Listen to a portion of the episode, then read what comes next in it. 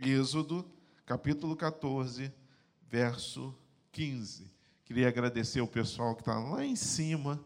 Tem uns, uns, jovens ali bonitos lá em cima que estão cuidando do som, da, da parte de mídia. Deus abençoe vocês. Vocês são bênção para essa igreja. Pessoal do louvor também, gente. O negócio está, ó, firme? Deus abençoe vocês também. Irmã Edna Bonfá, sua família. Deus abençoe. Capítulo 14 de Êxodo, verso 15. Amém? Todos abriram? Podemos? Ih, foi fraquinho. Podemos ou não? Ih, irmão, não está podendo muito não, hein? Êxodo 14, verso 15. Amém? Amém? Então tá bom, vamos lá então. Diz assim o texto: Disse o Senhor a Moisés: Por que clamas a mim? Dize aos filhos de Israel que marche.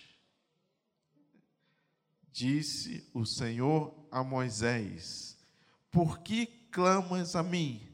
Dize aos filhos de Israel que marche. Só dava só aí, já dava pronto para a gente ir embora.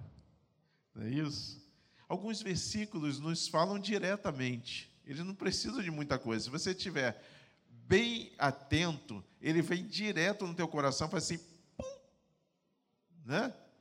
Esse texto, esse versículo em particular, fala muito comigo. Diante de adversidades e, e, e lutas que a gente tem na vida, são versículos que é bom a gente guardar, porque nessas horas eles parece que saltam assim para a gente e falam conosco. O que está acontecendo aqui? Moisés chamado por Deus para tirar o povo do Egito e levá-lo à terra prometida. Né?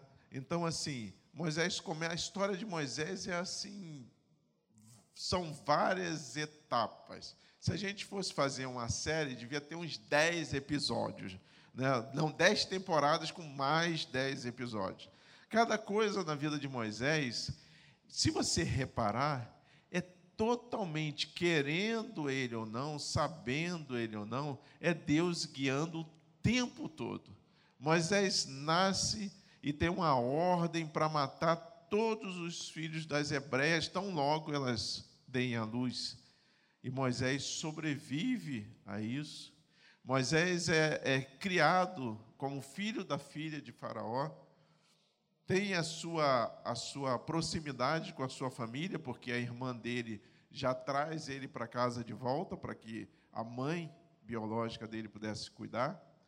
Moisés cresce no conhecimento das ciências mais de, de ponta da época, onde o conhecimento estava ali, ele foi preparado dentro desse conhecimento Moisés,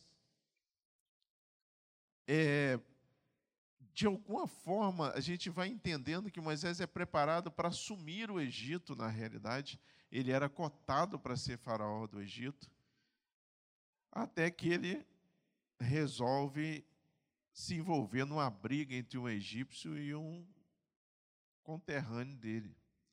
E aí parece que tudo dá ruim. Moisés é ameaçado por ter matado o, Egito, o egípcio e ele foge dali, deixando tudo para trás. Aí você pensa assim: nossa, mas como é que pode isso? O homem tinha tudo para ser, ó, faraó do Egito e de repente ele não é nada. E eu acho muito engraçado porque Deus ele, ele trata com a gente de uma forma bem particular, né? Moisés teve que entender. Primeiro, ele achou que era muita coisa, depois ele descobriu que ele não era nada, que aí ele perde tudo. E depois ele descobriu o que Deus faz com quem não é nada. Às vezes, o tratamento de Deus é para que a gente pegue a nossa bolinha e ponha lá no tapete, lá no chão.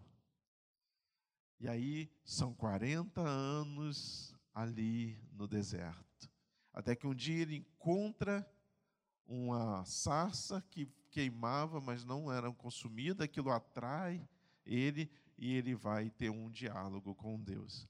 Eu acho interessante isso, porque já reparou que Deus nos atrai a Ele? Você já tentou fugir da presença de Deus? Já tentou fazer isso? Tipo assim, você tem um chamado, alguma coisa que você tinha que fazer, e você sabe que é você que tem que fazer, e você escorrega para o lado? Já fez isso? Já fez? Faz assim, sou eu sozinho? Ah, tem mais gente comigo. Não é? A gente tenta fugir de algumas coisas que a gente sabe, menino, isso aqui vai ser difícil, complicado, né? Então, se puder, aí a gente faz, né? Senhor, manda, envia outro. Manda, manda outra pessoa. Não tem ninguém, tu, e meia bilhões de pessoas, não tem mais ninguém que possa fazer esse negócio, só eu. Foi mais ou menos o que Moisés fez, né? Eles dizem assim: ah, eu sou gago, está complicado para mim, não dá para voltar para o Egito, eles querem me matar, tem uma sentença de morte, não tem mais ninguém, não. Aí ele foi descobrir que naquele momento, no deserto, só tinha ele. Né? Então, deu ruim. Mas uma coisa que eu acho interessante na, no diálogo de, de, de Moisés com Deus é o fato de que ele pergunta para Deus: quando eu chegar lá, é, eles vão me perguntar quem me enviou para fazer esse, esse, essa obra, essa, essa missão que você está colocando para mim. E eu falo o quê? E Deus fala para ele: Você diz que o eu sou te enviou, porque eu sou o que sou.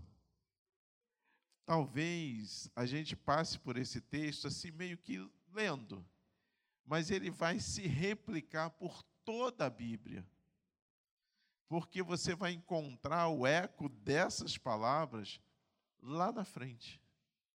Moisés ficou com aquela, aquela designação de Deus, voltou ao Egito, e quando Deus envia alguém, além dele capacitar, ele garante que é diferente de você ir sozinho. Então, Moisés vai e Deus vai capacitando todas as coisas que ele precisa para retirar o povo do Egito. Aí você fala para mim assim, mas na vida de Moisés era sempre Deus? Era. E quando ele estava lá no Egito, achando que ele era muita coisa, ele estava aprendendo. A ciência que ele aprendeu no Egito, o conhecimento que ele obteve no Egito, deu capacidade a ele para escrever esses livros aqui, inclusive o que eu estou lendo. Então, assim, estando ali no meio daquele, daquele, daquela ciência, daquele conhecimento, ele foi se capacitando. Existem leis que estão aqui, que constam na Bíblia, que Moisés vai escrevendo. A partir dali, ele vai normatizando. Você imagina tirar um, um povo que chegaram lá, 70 pessoas, se tornaram uma, uma multidão se não tiver uma ordem, se não tiver um, um, um, direcionamento, se não tiver nada escrito. Então, a partir das pedras onde constavam os dez mandamentos de Deus, Moisés também escreve. É Deus usando a capacidade que existia em Moisés para dar ordem àquele povo. Mais ainda, quando nós chegamos neste momento, toda a atenção está no líder, que é Moisés. E Moisés está com o povo numa seguinte situação: olha que maravilha. Ele já viu todas as pragas que havia Deus determinado para aquele povo. E aí não dá para a gente alongar, porque a hora parece que voa, mas não é que Deus tirou Israel do Egito, não foi só isso. Deus destruiu todos os ídolos do Egito. Cada coisa que o egípcio achava que era um Deus para ele, por exemplo, o Deus Sol a quem eles adoravam, houve uma, uma, um eclipse que se manteve e deu uma noite extensa para os egípcios, e aquilo ali era tão denso, era tão escuro, que eles não conseguiam nem apalpar um pouco à frente era complicado. E aquilo ali para eles era terrível, porque o Deus que eles mais adoravam, tanto que Faraó era tido como o filho do Deus Sol, E Deus mostra com esse essa praga, esse movimento que ele faz, Deus diz assim: olha, o seu Deus não é nada para mim. Mais ainda, o, o rio que eles tanto adoravam, porque o rio que trazia vida para eles, que era o rio Nilo, ele se transforma em sangue. E ele fica detestável para os egípcios.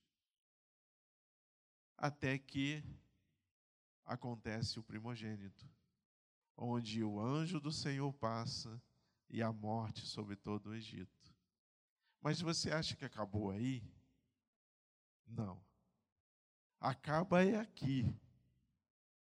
Porque neste momento, Moisés está com o povo, Deus tinha falado para ele: acampa o povo neste lugar e aguarda. Agora tu imagina, você está segundo a determinação de Deus, no lugar que Deus colocou você. E de repente, você começa a ver que o povo está olhando para trás e vem o maior exército do mundo atrás de você. Imagina que você está bem no lugar, mas, tá, mas aquele lugar foi Deus que mandou. Foi. Você está fazendo aquilo que Deus ordenou. É. E está vindo um exército atrás de você. Com fúria para destruir todo mundo. E aí a gente começa o quê? Qual é o primeiro pensamento? Você viu um olhando para trás, você vai olhar também, não é verdade? E aí vem o outro, vai olhar também. Daqui a pouco isso se torna em cadeia, né? E daqui a pouco está todo mundo virado para trás. E aí, como se fosse combinado, todo mundo olha para Moisés e fala com ele assim: Deixa eu te dizer uma coisa. Não tinha sepultura suficiente no Egito para você tirar a gente de lá para morrer aqui. Nos momentos de mais tensão nas nossas vidas, aprenda uma coisa: antes de você abrir a sua boca para reclamar, pense. Porque se você está no local que Deus mandou você estar, fazendo aquilo que Ele mandou você fazer, preste atenção, não mude um milímetro disso. Sabe por quê? Porque se você sair daquela posição, você vai perder de ver o milagre de Deus acontecendo na sua vida, na sua casa, na sua família, no seu trabalho, aonde quer que você esteja. O milagre acontece com a primeira informação que eu vou te dar agora. Mantenha-se na sua posição. Mas o exército está vindo. Deixa o exército vir. Eu uma vez fui visitar uma, uma irmã aqui da igreja e eu achei muito interessante. Ela estava com câncer e nós fomos visitar. Sempre que a gente vai visitar, a gente faz uma oração, lê uma palavra, né? se tiver alguém, a gente canta um louvor. E nós fizemos tudo isso. Ela pediu também para orar, ela orou pela gente, ela agradeceu, ela abençoou a gente. E eu lembro que quando a gente estava se despedindo, ela virou para mim e falou assim: Deixa eu falar uma coisa para você, irmão. Se Deus vier nesse período, nós veremos a glória de Deus. Mas se ele não vier e eu for ao encontro dele, eu verei a glória de Deus. E aí, quando eu me despedi, eu tive a certeza naquele momento que eu não a veria mais. Mas o coração dela estava firme. Porque é decisivo essa hora. A hora em que Deus mandou você ficar e você vai ficar e você vai esperar, porque o livramento virá, a misericórdia de Deus te alcançará, mesmo que para você ache que a morte é uma derrota, nunca será para nós. Nunca será para nós. Deus sempre providenciará de alguma forma aquilo que é melhor para nós. A Bíblia diz: Eu bem sei os pensamentos que tenho a vosso respeito, pensamento de paz e não de mal, ou de guerra em algumas versões, para dar a cada um de vós o fim que desejais. Tem outro texto que é muito interessante que diz assim: nem olhos viram, nem ouvidos ouviram, nem jamais chegou ao entendimento do homem aquilo que Deus tem preparado para cada um de nós. As bênçãos de Deus, os milagres de Deus estão acontecendo dia após dia.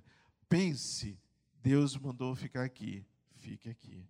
Deus mandou você esperar, fique esperando. Quando Moisés viu todo aquele povo olhando para trás, com medo e pressionando ele, ele foi falar com o Senhor. E aí é o texto que nós lemos, o Senhor responde, diz a ele: Por que clamas a mim, Moisés? Diga ao povo que marche, era a ordem ao povo. E ao líder ele falou: Você pega seu cajado e faz assim, assim, assim, assim. Quando Moisés fez e o mar se abriu de um lado ao outro, e Israel passou no meio dele, os egípcios tentaram passar também. O povo de Israel chegou do outro lado. O povo que vinha a cavalo, armado, para acabar com ele, ficou tudo dentro d'água. E aí, Deus parece que encerra a história nesse momento, essa etapa, porque o Egito já tinha sido colocado de joelho com seus deuses. O Egito já tinha sido colocado de joelho na sua colheita, no seu grão, na sua, porque os gafanhotos atacaram. O Egito já tinha sido humilhado porque o, o, o, rio que dava vida ao Egito se transformou em sangue.